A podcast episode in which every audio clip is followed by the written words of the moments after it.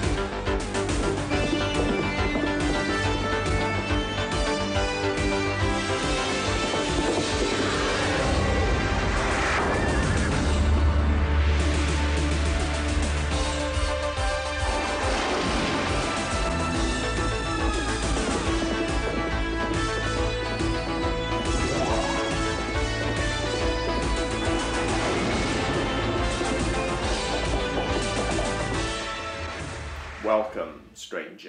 to SMPD, the podcast where we look back at the shows that shaped our childhood. Uh, notice it shows this week, not cartoons. Yeah. Uh, because just like a couple of weeks ago when we did Button Moon, we're going to try something slightly different here. Um, don't know how this is going to go, to be honest. That's only one way to find out. But as you've probably guessed from my intro and the theme music you've just heard, we're going to be looking back at Knightmare. Yeah, now Knightmare's a funny one. Um, it's the only game show on our list, as far as I'm aware. Yeah, I think it is. It's not technically a Saturday morning. Well, it's not a Saturday morning show No, either. Tuesday afternoon or something, Yeah, yeah. Um, I thought it was Thursdays for some reason. No, It was a, it was a tea day. It was either Tuesday or Thursday. Um, yeah, but it was um, it was not a, a weekday afternoon show. Um, for those of you who don't know it, it was um, it was based on a couple of um, games from the Spectrum. Um, one was called Atic Atac. I can't remember what the other was called. Atic Atac, yeah, yeah. Um, and it was basically um, a ro- an early sort of um, role playing adventure game um, based on It's kind of Dungeons and Dragons, really, yeah, pretty much in, um, in virtual done reality. in virtual reality with the use of um, uh, cr- blue screen and chroma key. Um, Yeah. taking the idea from uh, the the weather broadcasts that um, were um, just sort of kicking in without live maps and stuff. Um, and yeah, so you had um, a team of contestants who would pick a, a dungeoneer and try to guide them through It was four, wasn't it? You had three guides and three, one three guides and one Yeah. yeah. And they would try and guide the dungeoneer through the various puzzles and traps within the room um, that they were in to get through to the next room. They had they had a quest, so it was retrieve something, find something, rescue somebody, um, and get out of the dungeon basically. What what this essentially is, in, in a nutshell, I guess, then, um, is if you imagine Dungeons and Dragons represented in a virtual reality world Hmm. on a blue screen Yeah. with a child in a weird looking helmet so he can't see the Kinda blue screen around him. Kind of like a Viking helmet. backwards, yeah. so there's no, there's no, you can see the front of it. And then you throw in what we now think of essentially as an escape room. Yeah, and that much. is Knightmare. Yeah, um, I say it was based on the the guy who created it was based on the idea that you had these um, command-based computer games on on the The old text adventures. Yeah. Walk forward, walk back. Yeah, it was based on that, and it was okay. Well, we will use that, and instead of typing it, the, the kids can shout it out, and the, the, their companion can hear them and do that action. Yeah, so I mean, the, the companion was always summoned in first by uh, Treguard, Treguard the Dungeon Master. Yes. Uh, and he would ask him to summon forth three companions. They would go into this castle as well, Yeah. whereupon the Dungeon Master would then don a helmet and walk into the dungeon. The engineer. The Dungeoneer, sorry, yeah, the Dungeoneer would walk into the dungeon.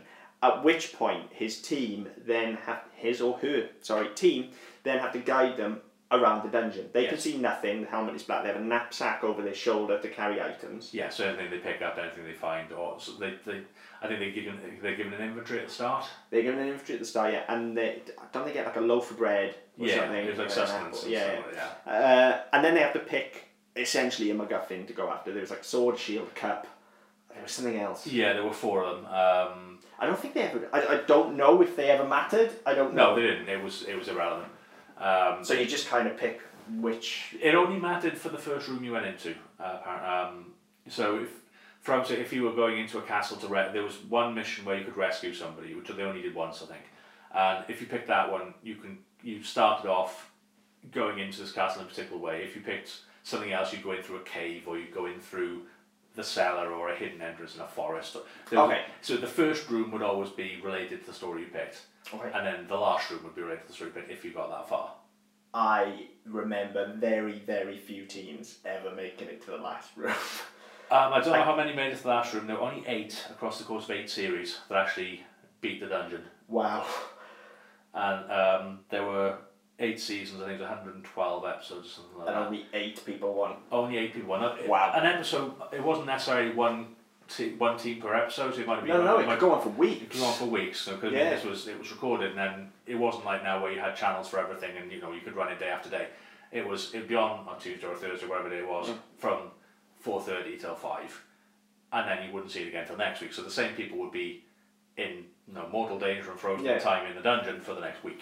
Yeah, they used to go into stasis, didn't they? It'd be like an egg time thing, and they would Yeah. go into stasis until the following yeah, they all freeze. Yeah. Um, so yeah, so I mean, this one first. So 112 episodes. I don't know how many teams there were um, across the board, but only eight teams. Excuse me, actually won. I mean, it was. I guess being um, Uh, being a child who was really into computer games, this this spoke to me straight away because you'd watch, you'd be Yeah. watching it, and it's like watching one of your friends play a game. Yeah. But I just remember being, I got so into this show, I loved it, and I'd watch it week on week, and I'd be there screaming at the TV, telling them what to do because I'm sure when the pressure's on, and, and you're talking gangs of kids here, like they're Yeah, I mean- all kind of 11 or 12. Yeah, so yeah, it, it was usually kids of sort of 11 to 16 year olds, tended to be the younger end of that. Yeah. By the time you get to 16, So- so, about drinking and stuff. So when they were watching this thing, and, and there was a constant time element as well. I seem to remember the life force would constantly drain. The life So force constantly drained, but nobody. I've just been reading this now because I, I, I, I remember the life force draining away, and it was quite scary when it all crumbled and stuff. They used to turn to a skeleton, Yeah, didn't they? nobody ever died from their life force running out.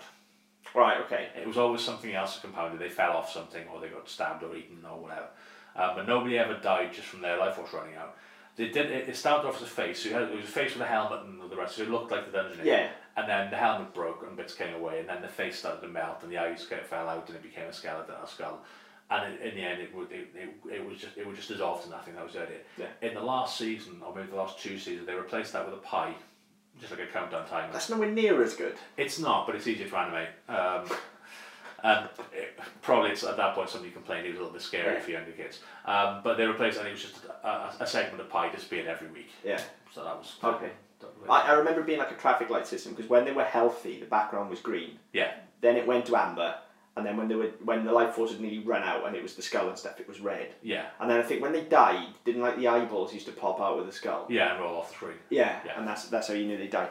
Um, but yeah, when when the pressure was on and there was that ticking clock, I'm sure it was difficult. Oh god, yeah. But as a child at home, I can just remember watching it going like, "You fucking idiots! Just tell him to step left Yeah, or side cast step a left. spell." Yeah, Um, the spells were an interesting one because they were they were a big part of the show, and you- you could use spells for all sorts. And you had the um, the the sorcerer's name. He was Merlin's alter ego. Um, oh, I can't remember What's his his name. name? Um, but he would cast a spell, and it might be that he'd, he'd throw a shroud at you and it would tie you up or something. You have to You had to dispel it. you have to dispel it. So you Yeah. had, you'd have the letters on the screen.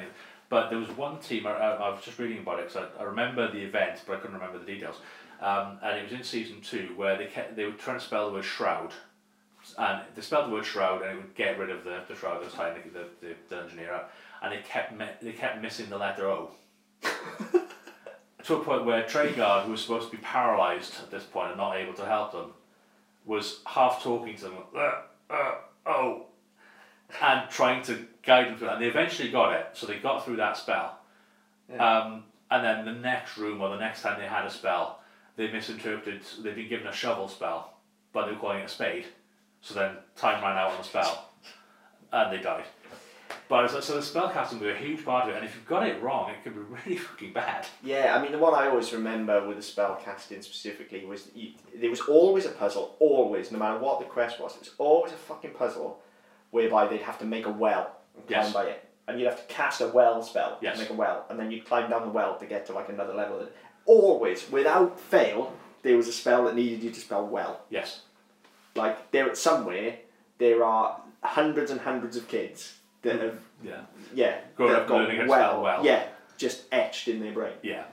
Um, but yeah, I mean, the, the basic concept with with um, the dungeoneer on this blue screen was he would move. He could move. Obviously, it's a person. He can move in whatever direction he liked, but he would be guided traditionally forward, back, left, right. And they, yeah, and they would they tell you if yeah, either turn left, tell you turn to right, turn. or it would be side step or back step. So very much like, and this is where the Atic Atac and things link come in. It was very much like those kind of early isometric three D adventures. Yeah. Um, like Knight Lore and things as well that you would get on the Spectrum.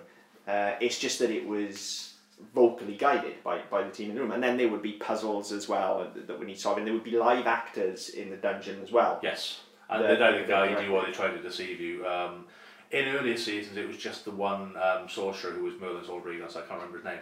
Later on, you got other characters as well who were trying, they give you riddles and stuff, and try and And you'd have to solve You have to solve riddles, riddles yeah. to, get, out of that room. Effectively, they, they were just different puzzles, Um, and so they, they really upped the ante on the puzzles. Something they Yeah, like I say, it was it was very much like um, like an escape room. yeah, absolutely. essentially.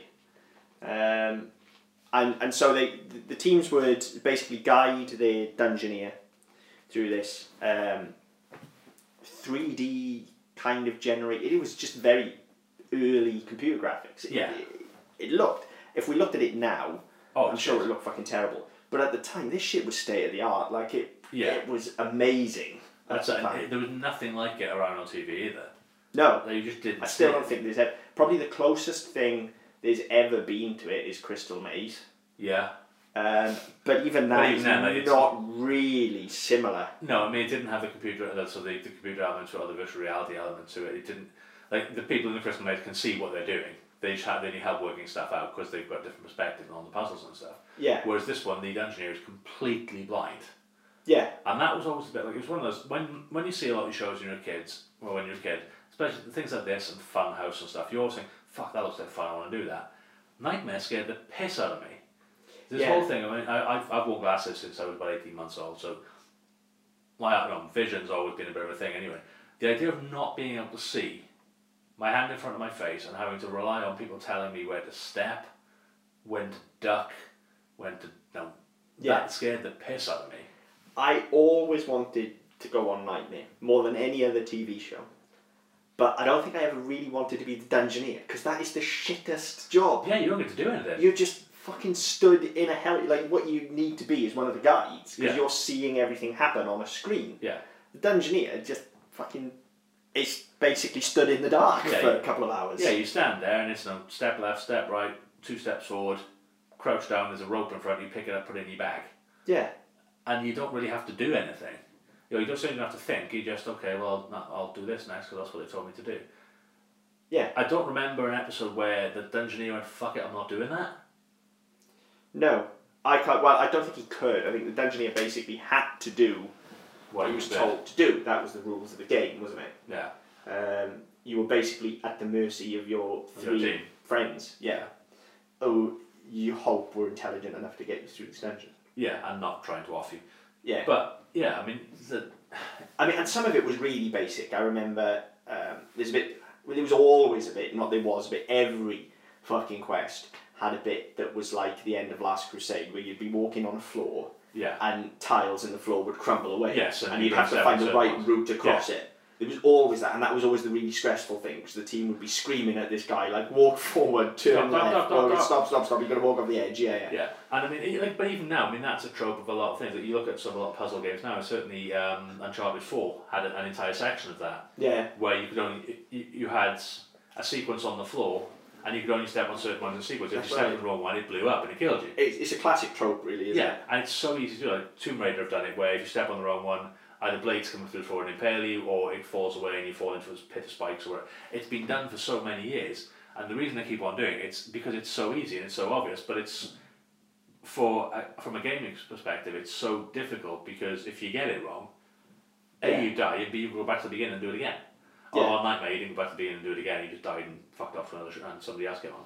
Yeah, I mean, instantly, as soon as one went, another. I mean, really, when you think about it, Treguard was a little bit of basically a, a child killer because he'd just get these guys in, and they, well, it was always said though, wasn't it, that you would return them. Didn't he do something like you would turn them back home to their own the- time or something? Yeah, you returned them like to their beds or something, didn't they? It was, they, they wouldn't Yeah, know anything I- about it. I always think, yeah, like they went back to their own. I guess I never really thought about it that, but it was called Knightmare, so Yeah. perhaps there was So, a play on yeah, the fact that it was, they were- it, they were having a nightmare and they went, they went back to they went back to their beds and well, fuck me. well there you go. You learn something every day. Thirty years later, you finally picked that one up.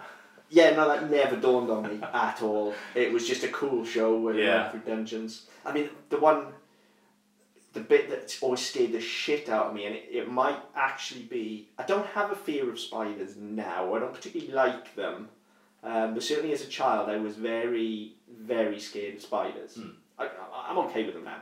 Um, but one of the monsters was a giant fucking spider. Yeah, it was always big fucking wasn't Ariadne, yeah. And I just remember, like, she cropped up quite a lot, but it would be like you had to sneak through the spider's lair, Yeah, and if she woke up, she started shooting webs yeah, at all the exits, and so you had to get out as quickly as you could. yeah.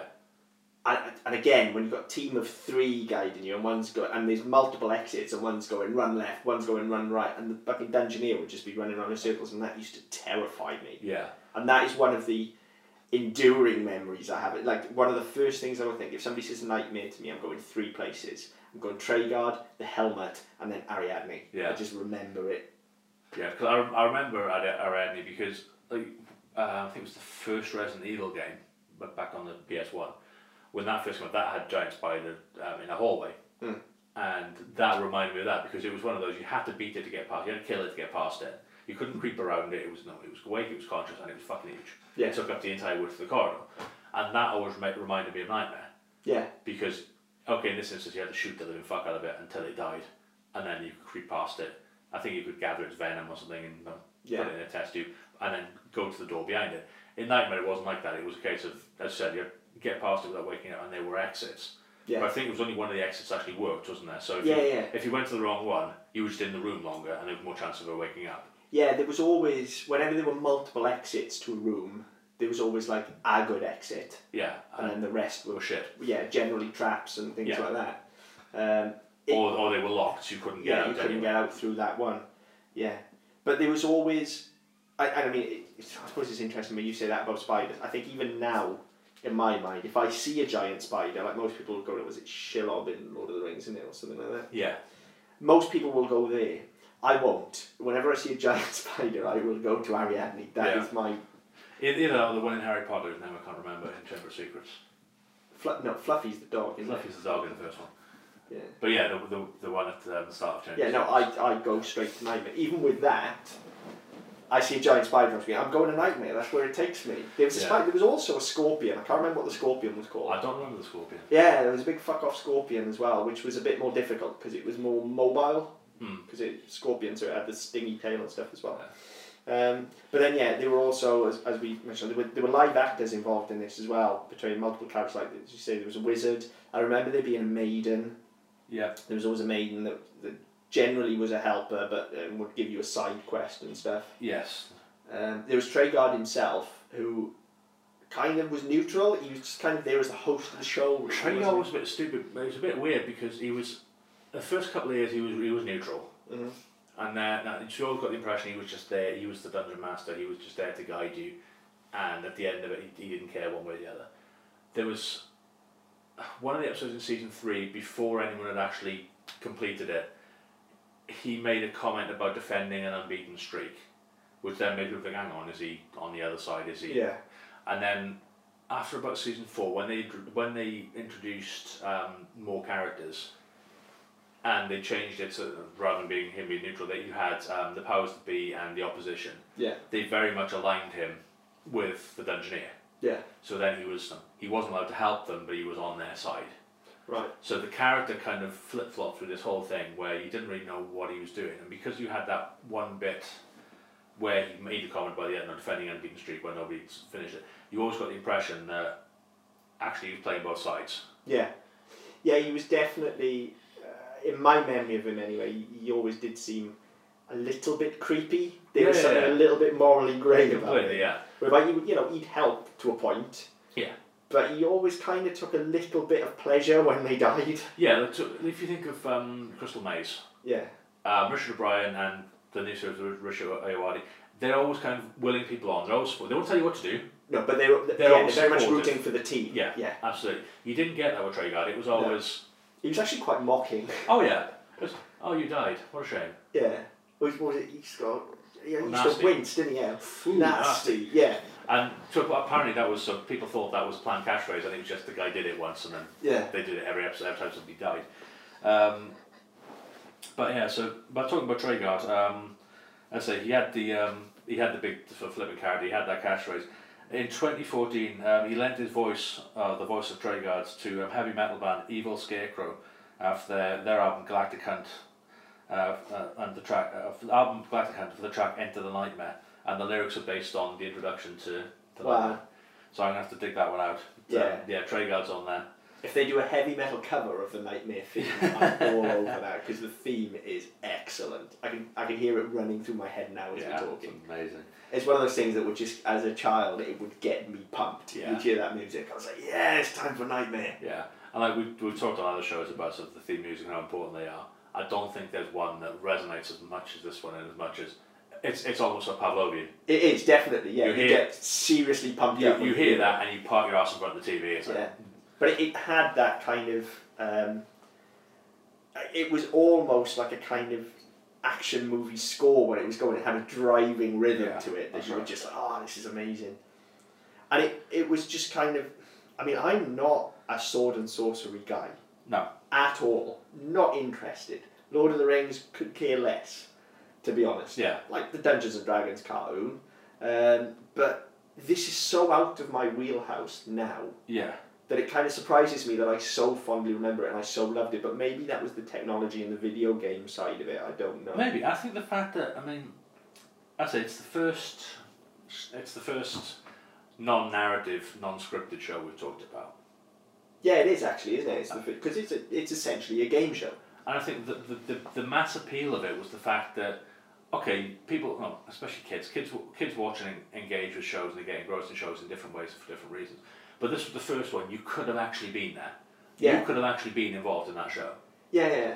And I think that's why it held such appeal for so many people was that, well, they can do that, why can't me and, mate, me and my mates do Yeah. that? I think there was probably an element as well. At, at the time, and we're in we're in the mid to late eighties here. Um, I was fortunate enough to have a Spectrum very early on Yeah. in life. Uh, I remember my dad getting it for me for Christmas when I was six. So I've been playing video games almost my entire life, and at the time they were still like, you know, some people had games, but it, it wasn't really a primary hobby or form of entertainment Yeah. in the way that it is now Mm. you would still be outside playing or riding your bike Yeah. or whatever. Not me. I was I was the little kid sat in the dark playing on his computer. Mm. That was a skill set I had. So whereas a lot of kids would be watching sports or something like that and thinking, yeah, I could grow up and be a sportsman. I could I could play football whatever. I could never do that because I was a fat kid who stayed in and played video games. I could, however, Do Knightmare. I've done Knightmare. And I know, I, I mean, I never did, never got the opportunity, probably wouldn't have even known where to start to get on the show. But had I got on the show, that was definitely in my skill set. I Yeah. knew I could take that dungeon on. Hmm.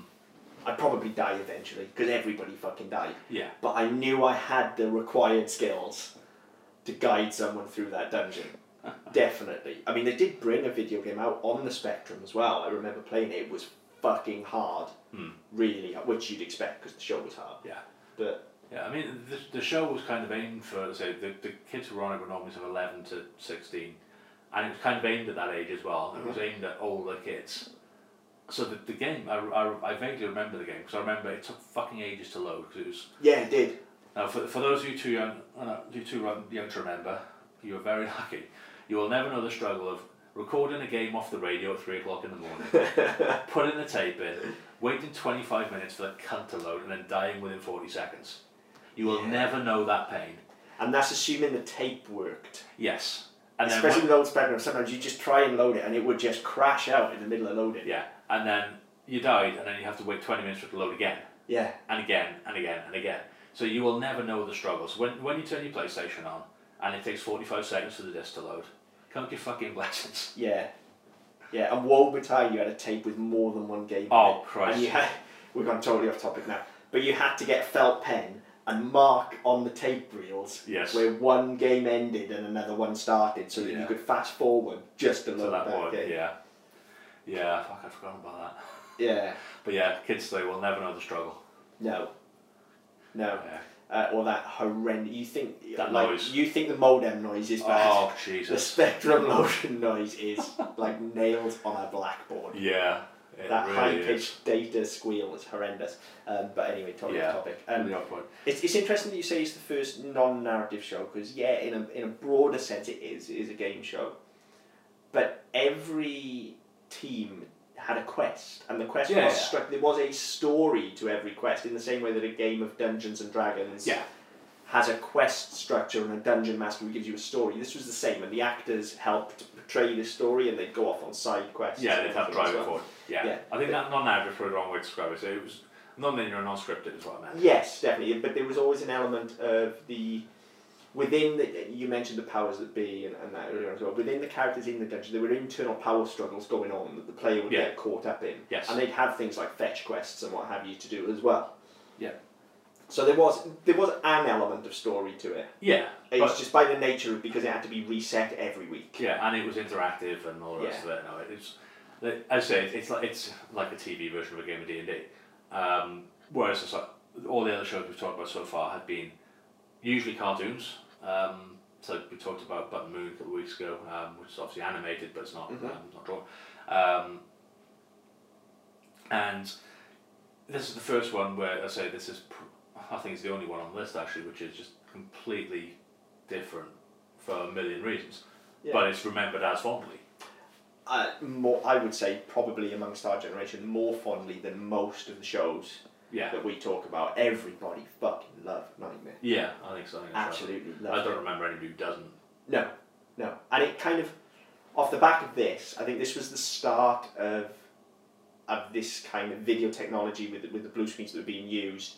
And then it moved on away from that to entirely computer generated stuff. And what you get then is segments on like the Saturday morning shows where kids would dial in and they'd have a very basic kind of Pac Man style game or Yeah, something up, like up, down, down, down. And yeah. they'd be over the phone going up, up, down, That's down, right, yeah. left, right, and they'd be guided to win prizes. Yeah, that's right. And again, I, I don't think that exists without Knightmare because Knightmare started this kind of vocally guided yeah, because I think game. I think it was probably again we talked we've talked about live and kicking before. I think probably they were one of the first ones to do that, Yeah, um, and it was you, you had, the screen was on your screen. Yeah. And you'd be introduced, you had the game, ready, set, go, and then you were talking. I, I, very vividly remember Zoe Ball doing it in the Yeah. second iteration of Live and Kicking, where you are literally talking to the screen. And You've got you either make something jump or follow a path, yeah, and you've got them. Uh, let's say if, if it was Pac-Man, you'd have the ghosts coming out, you'd be telling them to turn around and go the other way. yeah, And yeah, you, you, you probably wouldn't have had that because if you- if if Knightmare hadn't happened, the technology was there, but people wouldn't have realised the appeal. Knightmare. Yeah, Knightmare was the nucleus of the idea. Yeah, so it popularised it effectively. yeah, I don't know if that's a word, but it is now. yeah. And it, it kind of went. I, I remember there being a lot of Knightmare merchandise as well, and I don't mean merch in the sense of. I mean, there probably were T-shirts and stuff like that, but more. There was a Spectrum game. I remember there being books. I remember Yes. specifically there being Choose Your Own Adventure books because it lent itself Yes. to that. A choose your own adventure book was kind of, especially if you were a nerdy kid, was kind of your way of doing Knightmare yourself, and Yeah. having your own quest. All right. Well, I'll, I'll go on to that now. Next, that's on my list. Um, there are a number of items um, of Knightmare merchandise um, produced over the show's run, including seven books written by Dave Morris. So, Knightmare, Can You Beat the Challenge? Labyrinth of Fear, Fortress of the Assassins, Sorcerer's Isle, Forbidden Gate, Dragon's Lair, and Lord Fear's Domain. So, um, the first one, uh, which was um, Can You Beat the Challenge, um, told the story of how Treguard came to inhabit Knightmare Castle, revealed once to have been Dun- Dunshelm Castle. Um, and then there were um, choose your own adventure books, as you said, which Yeah. then went into that. Um, there was also um, two, there were also two Knightmare computer games. The first was on in 1987, released on Spectrum, Amstrad CPC, Atari ST, and Commodore 64. And the second in 1991 was released on the Amiga and the Atari ST. I didn't realise there was an Amiga one. Yeah, a PC version was proposed in 1995. The plan was abandoned when the series finished in 1994. The latter game was an RPG similar to Dungeon Master and Eye of the Beholder games, which was well received at the time, had little to do with the TV series besides the fantasy setting. There was also a board game, which I'd forgotten. I have a vague recollection of this. I don't remember the game. I remember the advert with Traeger. Yeah. Uh, Traeger, and he, I think at the end, he puts a sword through the board. Board. I God, I've got a very. ve- I can never remember playing it, but I can remember having this. No, I don't remember. I don't remember having it or playing it. I remember the advert. Um, it Yeah. was put up by MB Games in 1992. So Yeah. if you are at any sort of vintage toy shops or anything, you do see it. I'm I'm flat out hitting up eBay when we're finished. Yeah. Um, I was Peek behind the curtain. We are board game nerds as well, so I'm flat out hitting up eBay and getting. yeah, maybe that's one for the next game night. Um, actually, when, when we were on holiday last year, we went down to West Wales and there was um, a, a vintage toy shop down there and they had shitloads of old games. Yeah. I bet they had it in there. Yeah, I fucking want this now. so we'll have to find that. Um, but yeah, so there was quite a lot of merchandise. So mainly books, but so they they create your own adventures. But this they haven't really died a death, but they've died a death in as much as books aren't that popular nowadays with Well- kids. It's there are more interactive ways to. So you have create your own adventure and pick your you, know, you pick your action stuff on phones and on tablets and the games. I think I think so um, the mediums involved. yeah, as choose your own adventure has basically become Telltale Studios. Yeah. The Telltale games, Yeah. which, which I love dearly, um, they aren't really adventure games in the broader sense of a, a point and click like a Monkey Island with puzzles to solve. Yeah. You are now watching a story, whereas previously you'd be reading a story and then picking which path you want to go down. Yeah. That is what Telltale games are, and Yeah. that's what Choose Your Own Adventure has become. Yeah. Um, I used to love Choose Your Own Adventure books, and I kind of think that probably started with Knightmare Probably, yeah. for me. I- I, I owe quite a lot to this show, actually. Yeah, I mean, I remember we, me and my brother had two of them, I think. I can't remember which ones they were, I can't remember any of the details. Uh, but I remember we had them, and I remember going through them quite a few times. Yeah. And as a, as a kid, it's, it's a lot less telling because you kind of just, you play it more innocently. Whereas as you get older, you try and be a bit more tactical or a bit more thoughtful, and it reveals a lot more of your, your personality, how you play it. yeah, Whereas as, as a kid, you're a lot more honest, and you just go, "Oh, that'll be fun. Let's do that." And it was the same like when you had um, the, the the text-based computer games. When it was like, um, I think the Wizard of Oz one was when we had um, at school, and it was um, you've got three items in your inventory. You know, you, you need some rope to fix a bridge. You've got three items. You've got a length of rope, a bucket, and a piece of bread. What are you going to use? Yeah. piece of bread. Fuck it. Um, but you know, it, it was that sort of thing, and it, it's a as, as you get older with these games, you start to sort of play them for what they are, as opposed to just um, to try and get through it. It, it they're a lot more revealing, and I think that something I lost track of many many years ago, and never really picked up again, was that type of that type of book and that sort of play effect. yeah. Yeah, I mean, I, I fell off them for a period, and then from the first time I played a Telltale game, outside of the Monkey Island adaptation, which was a Monkey Island game. Yeah. So I think it was probably Walking Dead was the first one. Mm. I instantly realised that I was playing a Choose Your Own Adventure book. Yeah, and I've loved them ever since. And I, I love those games, all of them. I buy even ones that I've no interest in, yeah, like Tales from the Borderlands. I've never played a Borderlands game, but I've played the Telltale version of it Yeah. because I love that choose your own adventure style. yeah. Um, yeah, and, and I think that started with Knightmare. Um, what just out of curiosity, we've talked at length about Treguard. Yeah. What happened with with the actor? What, what who has he done anything since? Do we know? Um, Is he- apart from lending his voice to um, to the the song, I'm not sure. His name was Hugo Myatt, um, the British actor and theatre director, best known for his role as Dungeon Master Treguard in children's ga- uh, game show Knightmare. Um, let's see.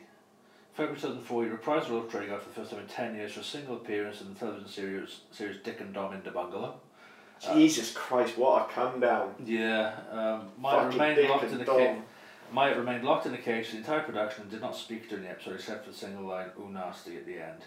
A few months later, he returned to the role of Treguard once more with an appearance on the pilot episode of Knightmare VR, an intended update to the original Knightmare te- television series. Treguard's role was reduced. He was no longer the presenter of the show. He was present only as a disembodied avatar of Myatt that assisted the dungeoneer with snippets of advice and common sense. Well, no wonder it didn't fucking work then. Uh, in 2013, he played Treguard once again in a 2013 YouTube exclusive episode. Eh? What? Yeah, there's no link to it unfortunately. Um, so we'll have to look that one up. Um, Was this like a reboot or something? I don't know. Uh, I'll have a look on YouTube. Um, other roles, um, despite being strongly typecast, Myatt continued to appear in a variety of roles in television, movie and audio productions, computer games and pantomime. In ni- uh, should have known about bloody panto. Uh, in 1960, he played the character of Stephanos in the ancient Greece unit of BBC school series Zigzag. In February 2000, he played the Count in an episode of BBC television series Chucklevision. Wow, he really did go downhill, didn't he? Uh, there, there is a YouTube. It's twenty six minutes. There is an episode of Knightmare that was made for YouTube. Fucking hell. Uh, Well, that's what I'm doing later on. Yeah, we'll put the link up to that on the um, on the well, on the Yeah. website, on Facebook and Twitter and anywhere else we can think to put it. Um, but yeah, check it out. Um, outside children's television, Myatt produced numerous computer security training videos. Fucking hell. Oh rubbish. Uh, been in a crime reconstruction on Crimewatch. In 25, in 2005, he appeared as Leon Bank in Snuff Movie. I also played the role of Bob Snatcher in the short film Snatching Time. So basically, he's done nothing important since Knightmare. See, there's a dude that just throw him a bone and get him on Game of Thrones or something. For fuck's sake. That's it. He's done a lot of audio dramas and stuff for um, things like Doctor Who. Um, Oh, he's working then. yeah, he's working, yeah, unless he's dead by now, but I think sure. Um, more recently, lent his voice to the Evil Scarecrow album Glad to Heard and the song Into the Knightmare, course, yeah. um, which is lyrics based on TV show Knightmare, and voiced Ge- General Kazimov in the running mobile on the mobile running game Zombies Run. So he's still about, he's still working. Holy shit! I've played through Zombies Run. I've not, um, I he- did not realise. Yeah, so he, he We know somebody that works on Zombies Run, so by uh, we'll talk about this off air because Yeah. confidentiality and stuff. But yeah, we know somebody that Yeah. works on that. So by By default, we've By also def- worked with him. well, kind of, we've got a bacon factor of two there. Yeah. Um, but yeah, so he- he's still he's still around. He's still working. Um, it's not very hard to look of it. Well, no, I, I just asked because that is a dude that I mean, he was quite old at the time. He was no, he'd, he'd been sort of no, late thirties, early forties. So yes. for kids TV, that was quite old. fuck you. That's not old. For kids TV, that's quite old. Listen to the sentence. That that is a dude that I think just because most of these shows that we talk about are cartoons and somebody like say for instance Peter Cullen who eh, is a lot of characters that meant a lot to me Yes. I wouldn't necessarily fan out over if I if I saw him in real life because he's a voice Yeah. I think if I saw Treguard I would lose my shit Yeah, quite possibly. I would absolutely. That, that is a dude that meant so much to me as a kid. And then it just occurred to me as we talked about that I've never really seen him crop up in anything else. But maybe it's because of that, because he's never been anyone else to me. Yeah. Gives him sure. a slight X factor. Yeah. Because he'll always be Treguard. That's right, and I think now we are a long way removed from, from that. I mean, it ran from 90, uh, from 87 to 94. So, I mean, we're 30, 30 plus years from the original broadcast, Yeah. um, which is really fucking depressing. Um, but yes, I mean, I, when we started looking at the research I saw the picture, oh, fucking hell, yeah, I remember him. I could probably walk past him in the street tomorrow. Uh, apart, aside from the, if he was in the costume, If he was in the costume, yeah. but other than that, yeah, he just looks like, and, and particularly now beards are kind of fashionable again. Yeah. He just kind of looks like a dude. Exactly. he just, Yeah. Um, he's unremarkable looking, yeah. That's it. So I mean, I, yeah, it's it's one of those. If, he was in costume and you saw him, you think, "Fucking hell, that's Treguard." But beyond that, you wouldn't really know. No, I mean I'd imagine, like obviously he, he had a, he had brown hair and a, and a brown beard, and but now I'd imagine he'd be grey as well. Yeah, it'd be grey or white or. So yeah, But, um, yeah, so I mean, surely he can get a job as Father Christmas these days. fucking scary. Ask Father Christmas. well, well, yeah, granted, but Aren't they all? yeah, Yeah. Um, so yeah, so that's Treguard. Um, in terms of um, broadcast, I say it was broadcast um, on ITV as part of their children's ITV it block. was on CITV. Yeah, it was always the last show on. Yeah, so it was always about half full. It was that, then Home and Away. Yeah. Um, At which point I turned over because I never liked Home and Away. Aussie subs. Um, but yeah, so um, it was on, it was on CITV. Well, I can't remember what day it was. It was a T day. We've established. Mm, I'm Uh, sure it was. I'm sure it was Thursday. I can't remember. It was on CITV. It ran from 1987 to 1994. Um, there were eight seasons, 112 episodes, and so the, the the mechanic was to say these the teams popped up, and then at the end of each episode, basically Treguard froze time. So whatever peril they were in at the time, be it a giant spider or a big swinging axe or whatever, Yeah. it was it would all freeze. There was always a big swinging axe Yeah. as well, wasn't there? Yeah, it, it was I yeah forgot about that. It was It was, always like a room of axes, and you had to jump. yeah you had to you had to run past it. Yeah. And they were they were far enough apart that you know you knew they were bloody miles away, and also computer generated. But you know they were you knew you could get past them sort of thing. But you, it always froze as the thing was swinging at you. And, oh fucking hell! Yeah. And then you were they, were- they were stuck there in suspended animation for a week, and then you went back to it because obviously that's just where they shot it. Um, after Knightmare ended on ITV, it was quickly picked up by the Sci-Fi Channel, which broadcast all eight series started from the channel's launch in November 1995. However, ratings were low, exacerbated by the satellite sharing uh, meant UK fans were unable to receive the channel at the times when the show was being broadcast. Um, yeah, cable TV was kind of fucked up at the point. Yeah.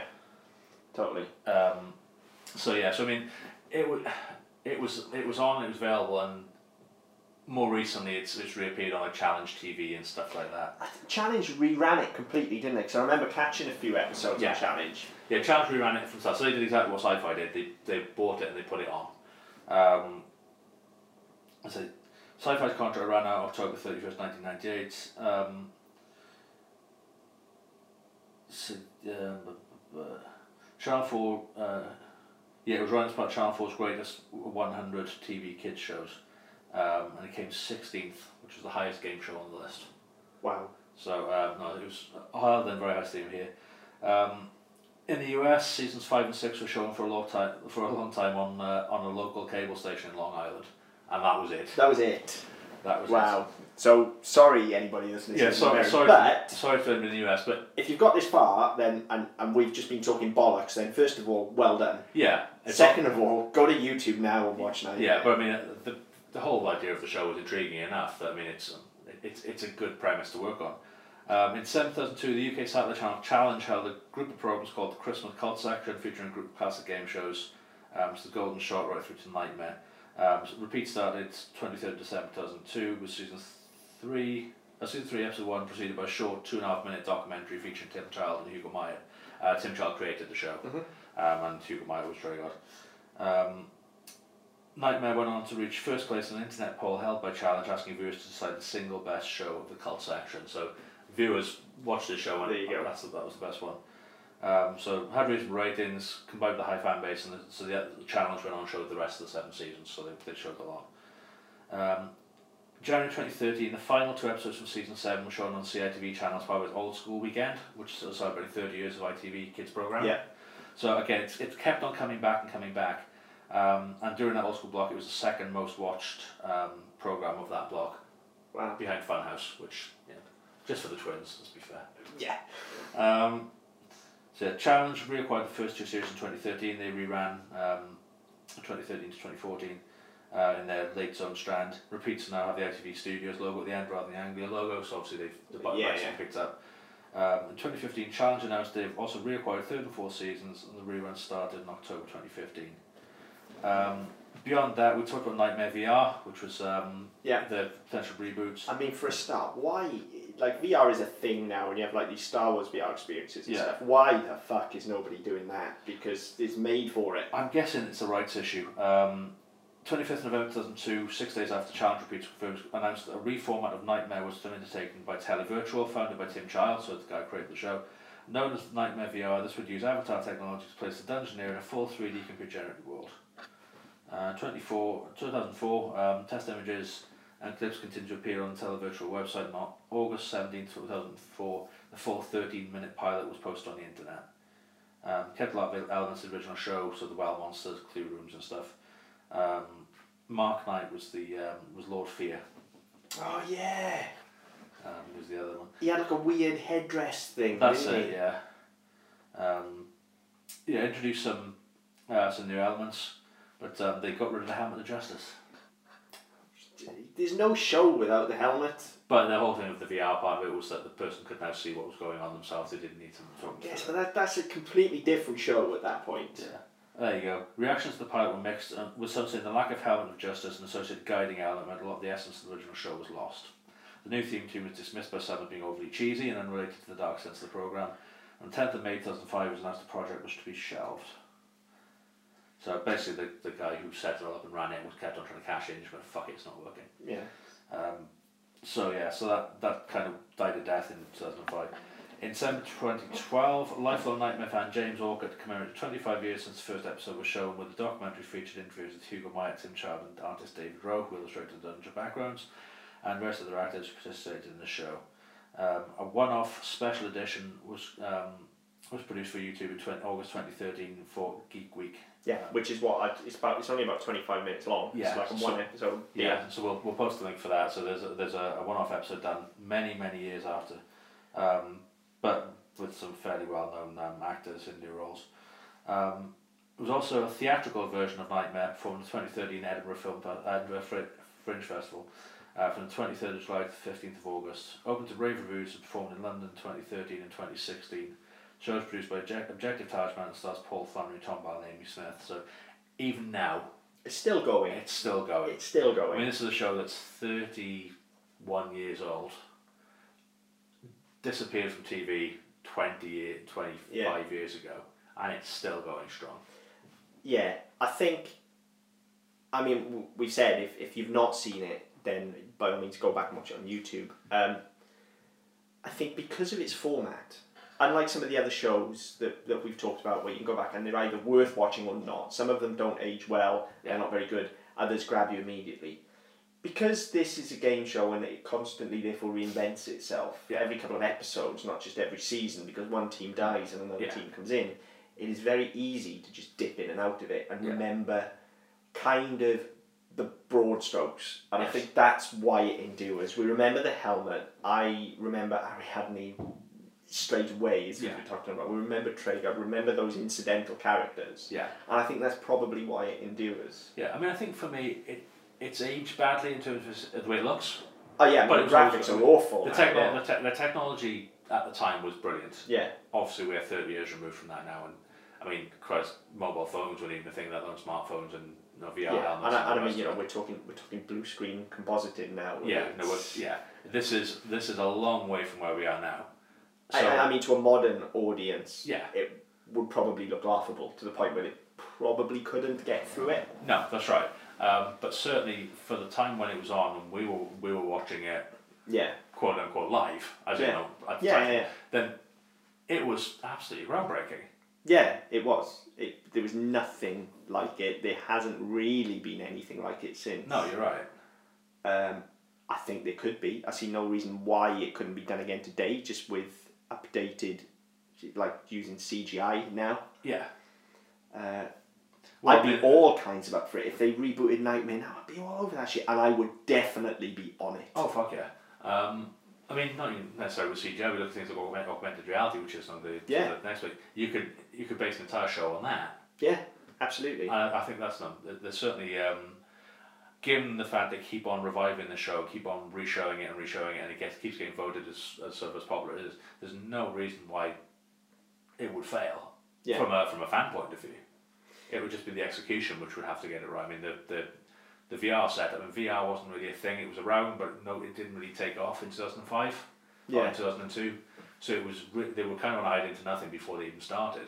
Yeah, If they try it now, with them, you've got you know, PlayStation have got a VR thing, and um, you've got Oculus and whatever the other ones are. yeah. Know, VR is a thing now, and a very widespread, very popular thing. I mean, it's just ripe for a VR game. Absolutely. I don't understand the whole format lends itself to VR. I don't understand why it's not been done.